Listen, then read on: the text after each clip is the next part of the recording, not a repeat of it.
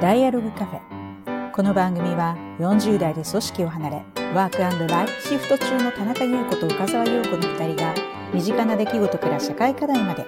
最近気になるあれこれを好奇心のまま語らうポッドキャストです。はい、では第3回ということで、あの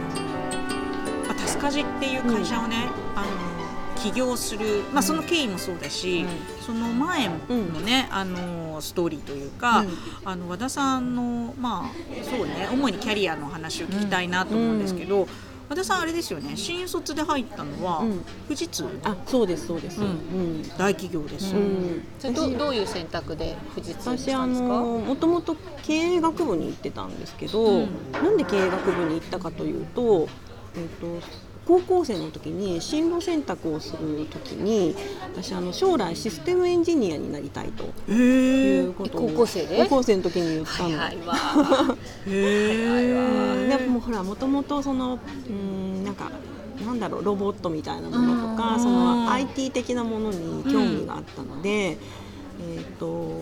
システムを作れる人になれると面白そう、まあ、ものづくりに興味があったって感じかな。でその中でもシステムって結構試行錯誤が早く PDCA が早く回せるじゃない、ね。ハードウェアよりも。うんソフトウェアの世界に行きたいなって思ってそれで PDC いっぱい回して、いろんなものをこう、ま、見たり聞いたり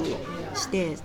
りいっぱい理解したいみたいな思いがあって、でソフトウェアでシステムエンジニアって思って先生に聞いたの。でそしたらなん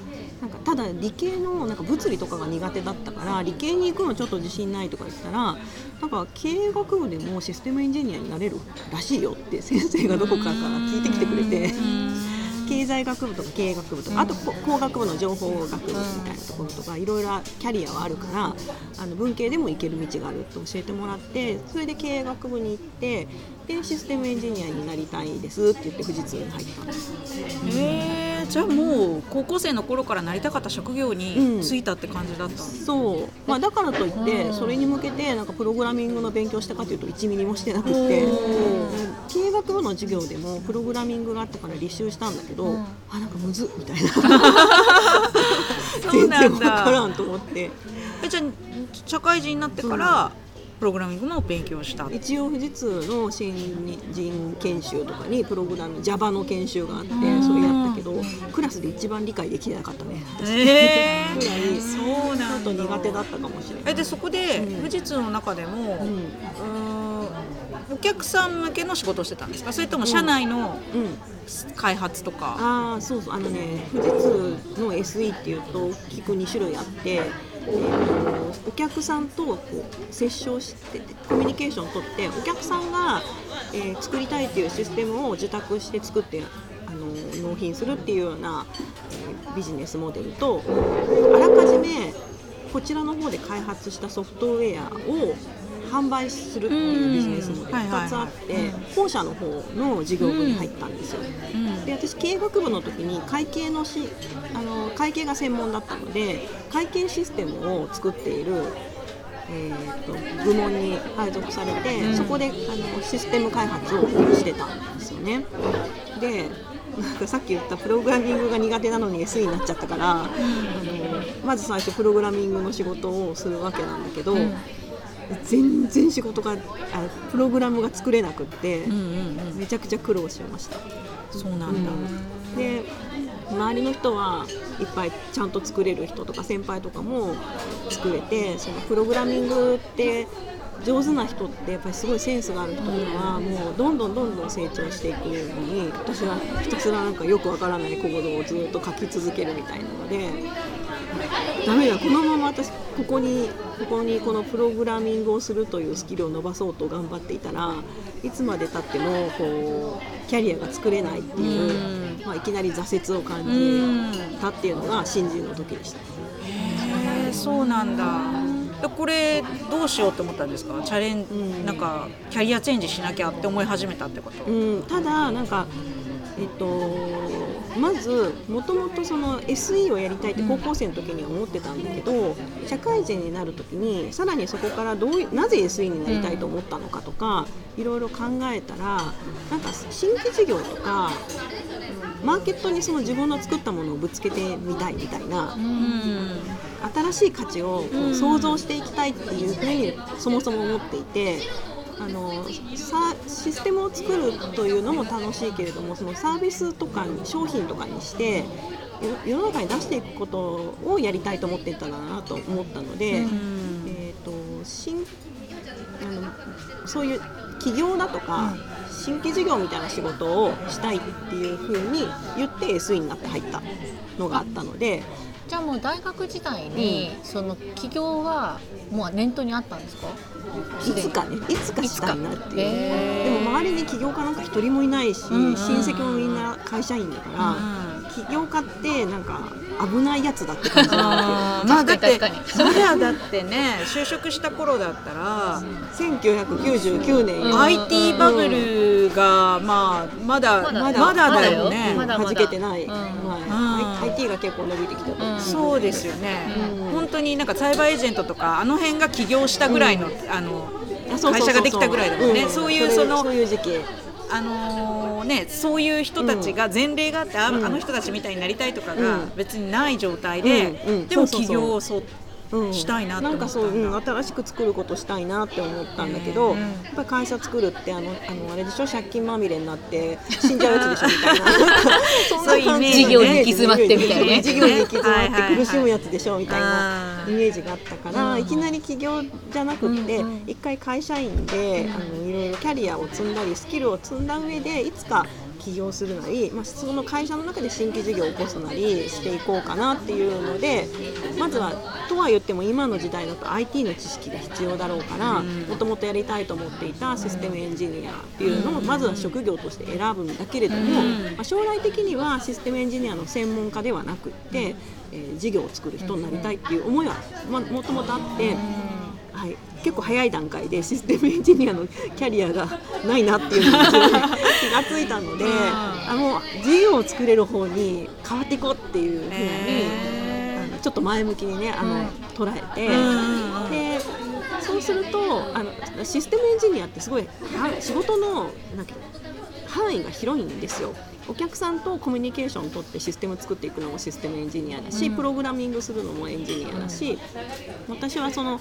設計書を作って、えー、とプログラマーに渡すと、えーっていうところをできるようにすれば経営者になった時にこういうサービスとかこういうシステムを作りたいと思った時に作ってもらえるノウハウが身につくので、ちょそこを特化していこうということで、設計書をちゃんと作れる人っていうところを目指すことにしたんですね。システムエンジニアは何年ぐらい、富士通の中でやったんですか、えーとその開発するそれもシステム開発それもシステム開発っていうものの一部なんですけど、それをやってたのは6年ぐらい、ーうん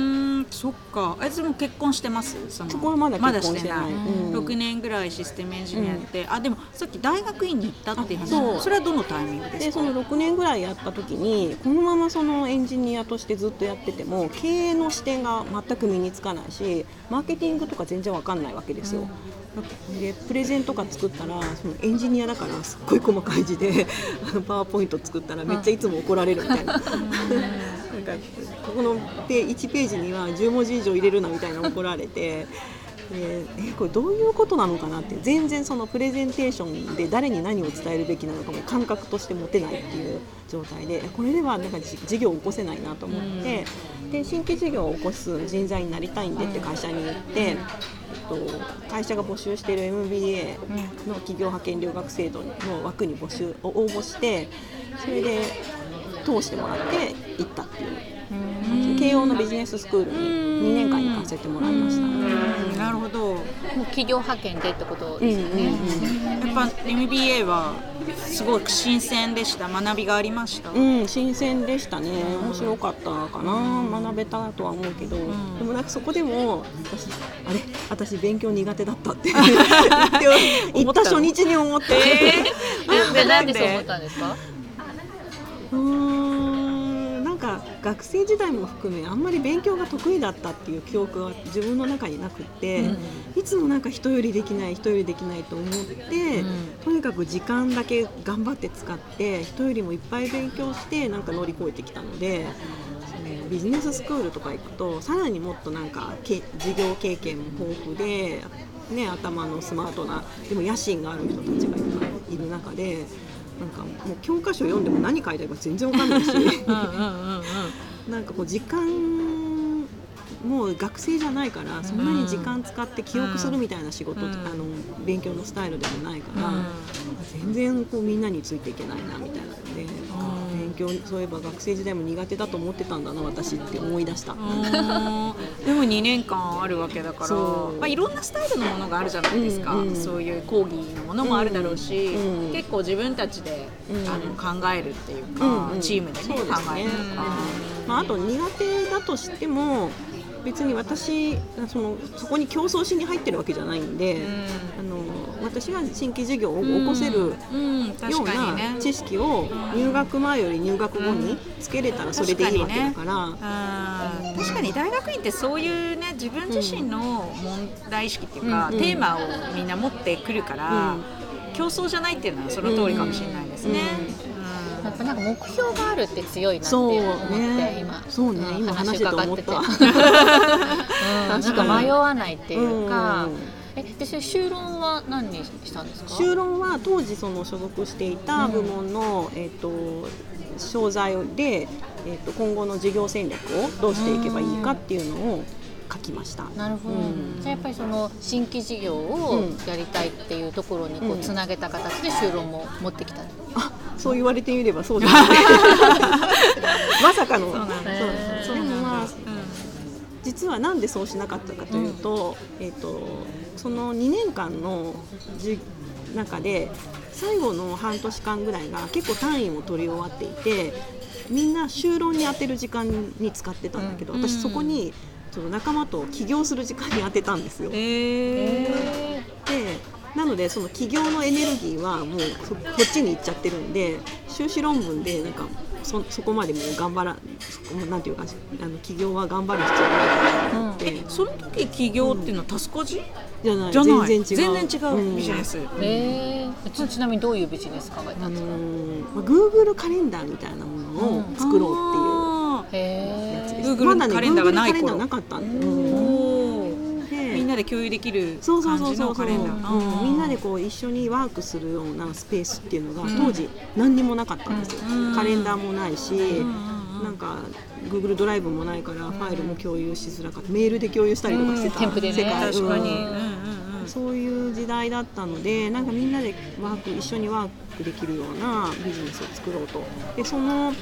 システムも、えっと、なんかクラウドソーシングみたいな感じで、えー、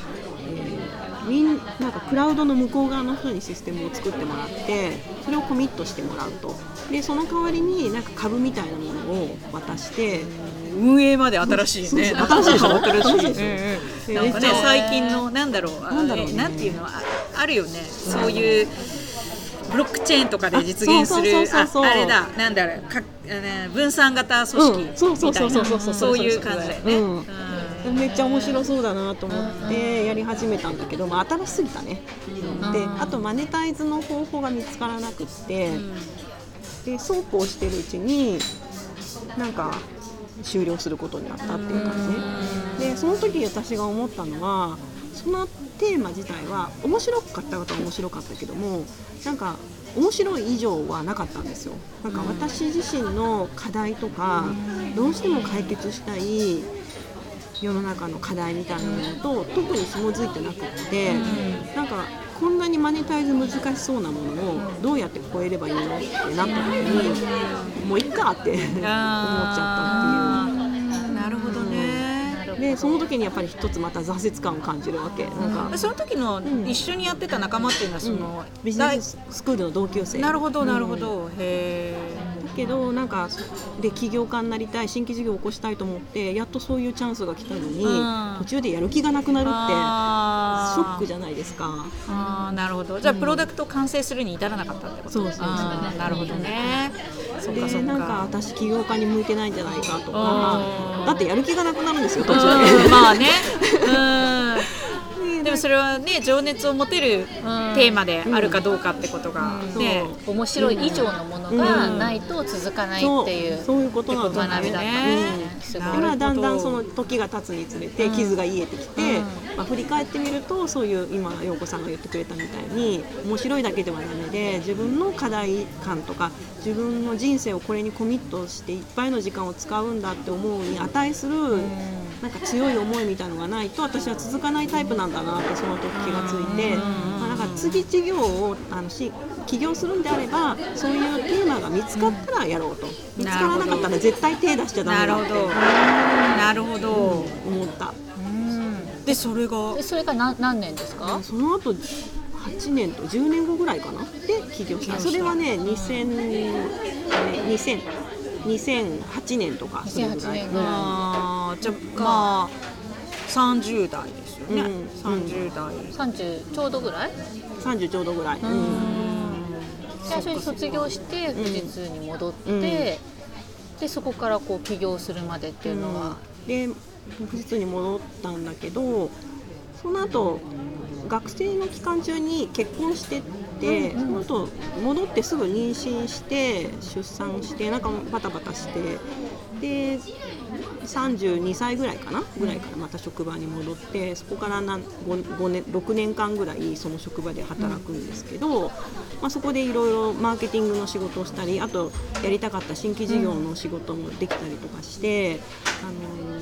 まあ、それはそれで楽しくキャリアを積んでるつもりだったんだけどやっぱとにかく子育てとの両立がしんどすぎたっていう。でその夫との役割分担も私はあの結構万全の体制で確かに。2人で分担すれば大丈夫と思ってやったのに夫も私も多分オペレーション力が低いタイプであの仕組みがなければ家事は回せないっていう感じで2人いても全然手が足りなかった。でいつも家は汚い埃まみれみたいなそんな生活をしててこれはあかんって思った時に家事代行のことは何回もちらちら頭によぎるんだけどなんか価格が高すぎてどうしても手が出ないっていうのがずっと続いていてで英語の先生がいてなんかどこの国かな外国の先生だったんだけどその人に英会話の中で毎回毎回家事が辛すぎるって話を 言ってた。今週はどうだった？幸子とか聞かれたらもう家事がしんどくてみたいな話をずっとしてたらい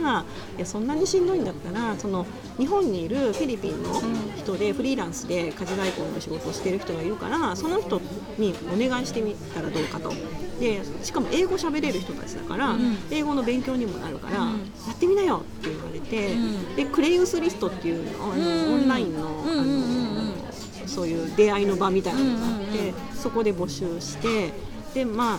いろいろあったんだけれども最終的にはすごいいい人と巡り会えて生活がすっごい豊かになった。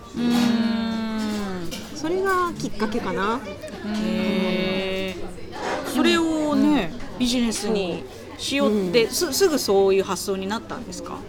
うんななったかな。あそうそうなったなった。でやっぱりその自分がえーコミットできるテーマをずっと探し続けてたっていうのもあったしあとそのクレイグスリストで出会って契約に至るまでがもう本当にいろいろあってすごいその後はすごい幸せだったけども友達に勧められないわけ。大変すぎて。はいはいはい家庭がねそう。なるほどね。家庭が大変プロセスが大変すぎて、でめっちゃいいんだけどもすっごい大変だよみたいな なるほどね。ご紹介になっちゃうわけですよ。あー。じゃあその出会うまでの手間を省く部分だったりとか、うん。あと価格面そう。みたいなところうん。を解決するっていうのが結構ポイントだったんですかそうそうそうそれでじゃあこれだって思って実際に起業するまでってうん期間ってどれぐらいで結構それが短くって、うん。多分8月の最終週ぐらいにあこれだって思ってちょっとあのいつも自分のキャリアの相談をするような人とかが何人かいたので、まあ、1人か2人ぐらいですけどなんかこれで起業したいと思ってるんだけどどう思う？みたいなことを聞いたらそれだゴーゴーみたいな 言われて。相談する人は会社員？じゃはない。えっと、そう元上司とあかーそういう元上司関係の方とかあーかな？そのあのあとは友達とか。でも多分 GO してくれそうな人にしか話に行かなかった。なるほどね。そうかそうか止めそうな人止めそうな人には話さなかった。なるほど、うん。うん。でもい行け行け幸子みたいな感じで言われて、うんうん。じゃあ行きますって言ってもう次の日に上司に話して、えー。早っ。準備してから辞めるとかじゃなくて、うん。もうまず退路を立つみたいな、うん、退路を立つた退路を立って頑張ろうっていうつもりは全くないんだけども、あの並行してやるにうん。はしんどすぎる、あー多分そっかそっかそっかそんな体力もないし、ね。うん。土日だけでやるには時間かかりすぎるし、そもそも土日や休みたいしみたいな。なのそでもうこれはここにねずっといるっていうのが自分の中にもう選択肢としてないんだったら、ん。やめちゃって何のデメリットあんのみたいなうん。のはあったすかな。ごいえでも不安は？なかったですか？あ不安はあったんですが実はそのその今言った1週間でって言ったけどその1週間前ぐらいもちょっとモヤモヤしてる時期あるわけじゃない？うん。その時に棚卸しをしてるのよ。でなんかこのこの仕事を辞めて新しい企業とかに行った時にすごいいろいろ心配事が私ありますねって思って、全部なんかね書き出したの、ん。何を心配してるのか、で例えば今の仕事を辞めたら二度と同じお給料の仕事に就けないのではないかうんとか、えー、と起業したらなんか仕事にまみれてなんか家庭とかがおろそかになっちゃうんじゃないかとか、えーなんか保険あのい今入っている条件のいい健康保険制度が加 入できなくなっちゃうとか、なんかもうあの思いつく限りのデメリットを全部書いてって、これどうでもええわみたいなのも書いていくと結構あるわけ、これはもう今起業してもっと楽しい世界に行けるって思った時にこれは捨ててもいいもんだなみたいな何個かあるから、それも消していった上で、まだ残っている不安事に対してどうやってそれをリスクヘッジすればいいのかっていうのを考え始めたわけ。で例えばお給料でこれ以上低いお給料次の職業を就こうと思った時にお給料低くなっちゃうんじゃないかっていう悩みは、えー、と実はちょっとその前に転職活動もしてて。その時に提示されたお給料が今のお給料高か当時のお給料よりも高かったわけ、だからむ転職したらむしろお給料が上がるんだなっていうのは知ってたので、まあまた採用してもらえるかは分かんないけど可能性としてはむしろ今より上がるでしょう。う、あじゃあこの心配は無用な心配だなみたいな。のとか。でさらにそれが採用してもらえなかったとしても例えばコンビニのバイトだったらそんなに選ばれないというか、誰でも、あのいけそうな感じがする。じゃあコンビニのバイトのあの年収？一日中フルコミットしたら年収いくらぐらいなんだろうと思った時にもう私はもう結婚してたので、家賃は夫に出してもらうっていう約束を取り付ければ生活費はこれでなんとかなるかなとか。なんかそんな感じ？もう一個一個もえーいやーリスクヘッジ素晴らしいなるほど素晴らしい、うなんだろうなんかその可視化、うん。あの可視化して、うん。俯瞰して、こうモヤモヤっとしてる時には、なんかすっごい大きな不安に見えるんだけれども、こううんこうやってリスクをうんこう引いてみた時に、あでもこれって、あのなんとかなるなみたいな、あこれは別に気にしないこと、うん。ね気にする必要ないなとか、うん。あのまああるかもしれないけどあの代案っていうか、うんうん。あのあるなとか。うんすごい客観的に考えられる、うん。確かに。いいですねその不安をリスト,、うんそうそうそうだよリねストに出す書きやっ出す、た時に本当にそう思った、ね。どうでもいいこと不安にそうだよ思ってんだね。そのモヤモヤの正体をね、うん。あの知るっていうことが大事かもしれないですよね。あとどうしようもなかったとしても、一番最悪な事態っていうのが見えてるだけでも安心する。っていう確かに。うん確かに。うんそう確かに。ねあとほら借金まみれになるって恐怖もあったから、借金しなきゃいいみたいな。そうね。確かにね。なるへー確かに。前周りのその反応というか、うん。まあ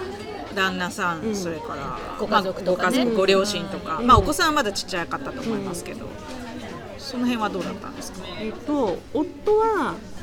どちらかというとゴーゴーって感じだった。ああそうなんだ。それはね結婚した時に向こうは金融で働いてるんですよ、うん。金融業界にいるんだけど、なんか家族のポートフォリ家族の収入のポートフォリオを組もうと、うん。で夫は、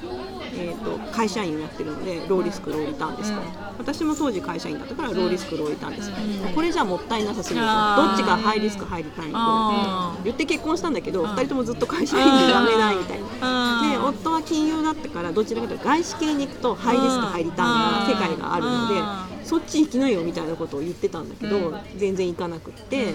でじゃあ私行きますって言ったらおーみたいな感じだった。なるほど。なるほど。チームだ。うん。チームだね。そうそうそう確かに。チームで運営してる感じがめっちゃする。なので、うん。えっと、私はハイリスクハイリターン担当なので当面収入はゼロですと。で、えっと育児のための、まあ、学費とかそういうのも当面出せない私負担できないかもしれないですけど、それで大丈夫ですか、あと家賃とかも私出せないですけど大丈夫ですか、まあ、ただあの飲み会とか行くんだったら私のあの何貯金から出してそっちは行くんで、そっちは気にしないでください。みたいな話をして。いやすごいちゃんと話し合ってるのがそうだね。本当なんかその結婚前からうん。要所要所でやっぱり話し合ってるのが、うん。なんかこうチームとして、一緒にこう形をこう変えながら成長してってる感じがすごくする、なんか素晴らそう結構話ししい。てるかもしれない、ーそう。ねこの家庭かこのファミリーの行く末はどうしたいかみたいなこととか、うん。なんか10年後海外に住んでたいよねみたいなうん。感じだったりとか私はなんかあんまり家定住したくないのでずっと賃貸で行きたいですみたいなことを言ったりとか合意は形成までは言ってないかもしれないけど、なんかそれぞれのなんかイメージするものをなんか喋ってたりとか。なるほどねすごい。まあまあ、その辺は柔軟にあのあと結婚した直後とかは夫は収入なく学生だったから夫収入なくて、うん。私は企業派遣だったからお給料が入ってたので、はいはい。その時は私が家計を、うん。あの支えてたうん支える担当だったりとか、まあ、その時その時の状況で柔軟にうん。やる感じ。素敵なるほどね、この間さ私たちその、ね、少子化のことを考える会みたいなのを収録したのね、二人で 二人二人で考えてる。やったので、そうポッドキャストでね。だからまあもうこれがオンエアされる時にはもう、うん。あのすでにオンエア済みだと思うんですけど、うん。その時もねなんか結婚するメリットとしてね、うん。そのなんかこうまさにリスクのポートフォリオじゃないけどお互いにねセーフティーネットになれる、うん。じゃないかってそうそだからそれはやっぱりその性別に固定されない、うん。こうチーム感を持つと、うん。すごく柔軟になれるし、うん。強い、うん。だからそそれこそ私も夫が起業した時、うん。夫は私の扶養に入ったの1回、やっぱりそのどれぐらい最初収入が出るかもわからないから、でも例えばそこでなんていうのその奥さんの扶養に入るのは嫌だとか。なんかそんなのを思ってたら、うんなんかアクション取れないんですけど、うんね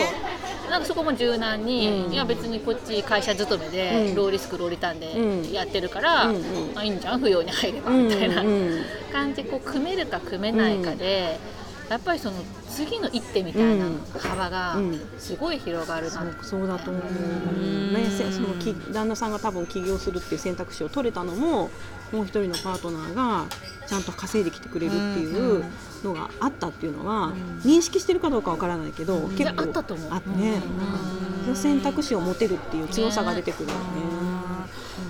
でも和田さん和田さんチームなかなかでもうん。すごい建設的だし、そう建設めちゃめちゃ話してるから。多分でもそれは仕事っぽい感じ感覚。あのへー。ビジネススクールでさ、はいはいなんか事業戦略とか習うと、うん。やっぱり意思決定とかも、なんかこうリスクをさっき言ったどこま、えー何かこの意思決定をすると最悪こういう事態が起きて最高だとこういう状態になるみたいなのは、まず考えてから投資しましょうとかあるじゃないですか。リスクシナリオ、オポチュニティシナリオがね。それぞれをリスクヘッジする方向をするとより価値が高まりますみたいな。確かに確かにね。でそこでまた投資するかどうか判断しましょうみたいな。デシジョンツリーを作ったりとかっていうのも同じこうけん教育を受けてるから話がもしかしたらそこは知識レベルが一緒で話しやすかったっていうのもあるかもしれない。えー、すごい。なるほどね。あと向こうは金融業界的ななんかまあ確かなりドライなものの見方ができる。俯瞰したものの見方をするので。えそういうのもあったかもしれない。ーなあの反対する人はいなかったんですか？職場の方とか辞めるって言った時とか。職場の人も実はなんか多分私をがやっぱり仕事をしてる時になんていうか苦しむというかなんかこここじゃないんだなっていうのは最後の方あったりしたので私の気持ちとしても。その辺苦しんでる感じは見てたんじゃないかなと思うし、まあ、当時の上司にも実は相談してて、まあ、そういうことだったら起業しちゃった方がいいんじゃないのってその半年ぐらい前に1回言われてたりとか。して、まあ、それは私のガス抜きのために言ったのかもしれないんだけどなんかでも周りは多分私がなんかモヤモヤしてるっていうのは結構こう感じ取ってたからだと思いますけど全然止められなかったです。じゃあもう起業しますっていうその辞める理由もきちんと言って、うんうんでもうん。やめたおおうみたいな感じだったけど おおおうみたいな感じではあったけど、まあ、しょうがないかなっていう思ったんだと思いますね。なるほどね、まあ、あと友達とかにももうちょっと手前の段階で起業将来起業とかってモヤモヤしてるんだよねって話してたりはしたけど、まあ、それはもったいないよっていう人もいれば、どうやった方がいいんじゃないのっていう人もいろいろいた。まあ、でも止める止める人もいなかったし止められたとしてもしてたなって感じ。うん。でもやっぱりそのさっきのその不安の書き出し、うんうん。こうリスクをいろいろ言われても、うん。その書き出して冷静にうん。見るっていうなんかそのプロセスが、うんなんかこう変な雑音とか変なこう不安に惑わされないうん。感じが、うん。そうねねそういう強い気持ちは持てたのはそれがあったかなと思うでもしっかり考えてね、勢いじゃないからね。ううん。勢いが、うん。勢いあるんだけどそう勢いはあるんだけどすごい考えてる。そうそう、うん。だからすごくなぜそうしたのかっていう自分で自分をねうん。ちゃんと納得納得させられる、うん。あのロジカルうん。に説明できる状態に自分を持っていくからなんかトップスピードが出るっていうか、うん。まあ、そうじゃないと突破できないことね、うん。まあ多分あるよねねいろいろあると思う。なんか 今日ねもうそのそれをちょっと伺う時間がそうだね。ないのはもったいないなと思うけど、うん。でもそうあのー多分その情熱を維持し続ける、だってねうん。一回なんか自分では挫折っていうか、あのやろうと思ったプロダクトをうん。諦めたっていうのがあったけど、今回はうん。そうじゃなかったわけじゃないですか、うん。うん。なんかもうえ今起業して何年ですか？えもう9年。10年目。9年。10年すごいすごいよ、えなんかそうね本当もうちょっと時間があったら、うん。起業するって決めて、うんその軌道に乗るまでも、うん。多分すごいいろんなことがあったと思うので、うん。その辺もね、うん。なんかぜひ次回う ん聞きそうたいけ次回ど、ね。一つまだちょっと時間があるんだったら、私タスカジっていう名前がうん。本当に素晴らしいネーミングだと思うん。だけどどどこからそのネーミング出てきたんですか？えあれねクラウドソーシングで考えてますえそうなの？そうなんですか？えなんかこういうなんかサービスを立ち上げるんですけど、うんそうそうサービス名は何がいいですかって、コンペで、そうなんだ。へー。1万5千円ぐらいだったと思う、えーあの選んだ人に1万5千円お支払いしますみたいなので、当時今はもうちょっと価格高くなってると思うけど当時の相場はそれぐらいだったんですよね。そしたら350件ぐらいがんだ。2日間ぐらいで来て、みんななんかめっちゃセンスいいやつばっかりだったから選びきれないなと思ったけど、うん。まあそのうちの一つを選ばせてもらいました。確かうん。すごいえブリーディングも良かったんにだろうなと思う。うん。なんかやっぱりこうピタッとくる名前が来るっていうのは、うんうんそういうツール使うのすごい上手ですよね。確かにね。かかなり早い段階からチャット GPT も確かに確かに。使って。確かに。使いこなすのが上手というよりは使うことに興味を持ってる、うん、新しいものが出たら。でもなんかいろんなこ垣根がないよね。うん。うん。うん、なんかこうこれやったことないからとか、これがなんか私の役目だとかこれはこうしなきゃいけないとかがなくて、うん。なんか一回疑ってくれていうか、うん。なんかあんじゃないのみたいな、うん。もっと便利にする方法とか、うん。もっと快適にする方法とかを、うん。なんか常にやっぱ探してるっていうか,、まあ、それ試すのが好きなんだろうし、うん。だからなんか,、まあ、なんか生き方からなんかにじみ出てる感じがする、その垣根のなさが。多分それはなんかやっぱりさっき言ったオペレーション力の方が苦手なのでそれをなんとか人並みに回せるように仕組みを作りたいっていう仕組み構築力で。欲求がすごい人よりも強いんだと思う。なるほど、いやーでも。なんかもっとスムーズに行きたいっていう思いがすっごい強いんだと思います。ね。なるほどね、うん。なので新しいツールもどんどん試してみて、自分の足りないところを補ってくれるやつじゃないのっていう。確かに。なんかあらゆるところにね、これは仕組み化できるんじゃないかって思う目でそういう目で見たら、うん。なんかまだあるかもね。余地がねいろんなものにね。結構あの面倒くさいことって意外とみんな,、なんか気がつかずに流しちゃうじゃない、うん。その面倒くさい感度は結構高い方だとなるほどね、あでもそれなんか起業するうん。起業家の中ですごい大事ななんかそうですね、うんエンジニアとかも言わない、なんか面倒くさがり屋がいいエンジニアになるみたいな、うん。そうそうそうそうそうそう、なんそういうこかなとだと思うなんでもはしょれるというか、うん自分が楽するためにうんプロダクト作作っちゃうみたいな、うんでもそうすごいよくわかる、なのでせっかくね人より面倒くさいっていう感性が高く生まれついたので、面倒くさがり力。これを使ってビジネスを作っていきたいっていう意識は結構強くあるかな。面白い。面白いね、うん。ね、仕組み構築力とは面倒くさがり力であるっていう、うん。うんそういう。なるほど。名言名言。名言。なるほど。そういうことなんですね、いやよくわかった、いやーなんかお話は尽きないんですけど、本当に、面白い。またぜひ。面白かった。またまあ来てください。ね、そう、ぜひぜひ。うん。また飲みましょう。ぜひぜひ。ね、じゃあ今日は本当に長い時間ありがとうございました。ありがとうございました。ありがとうございました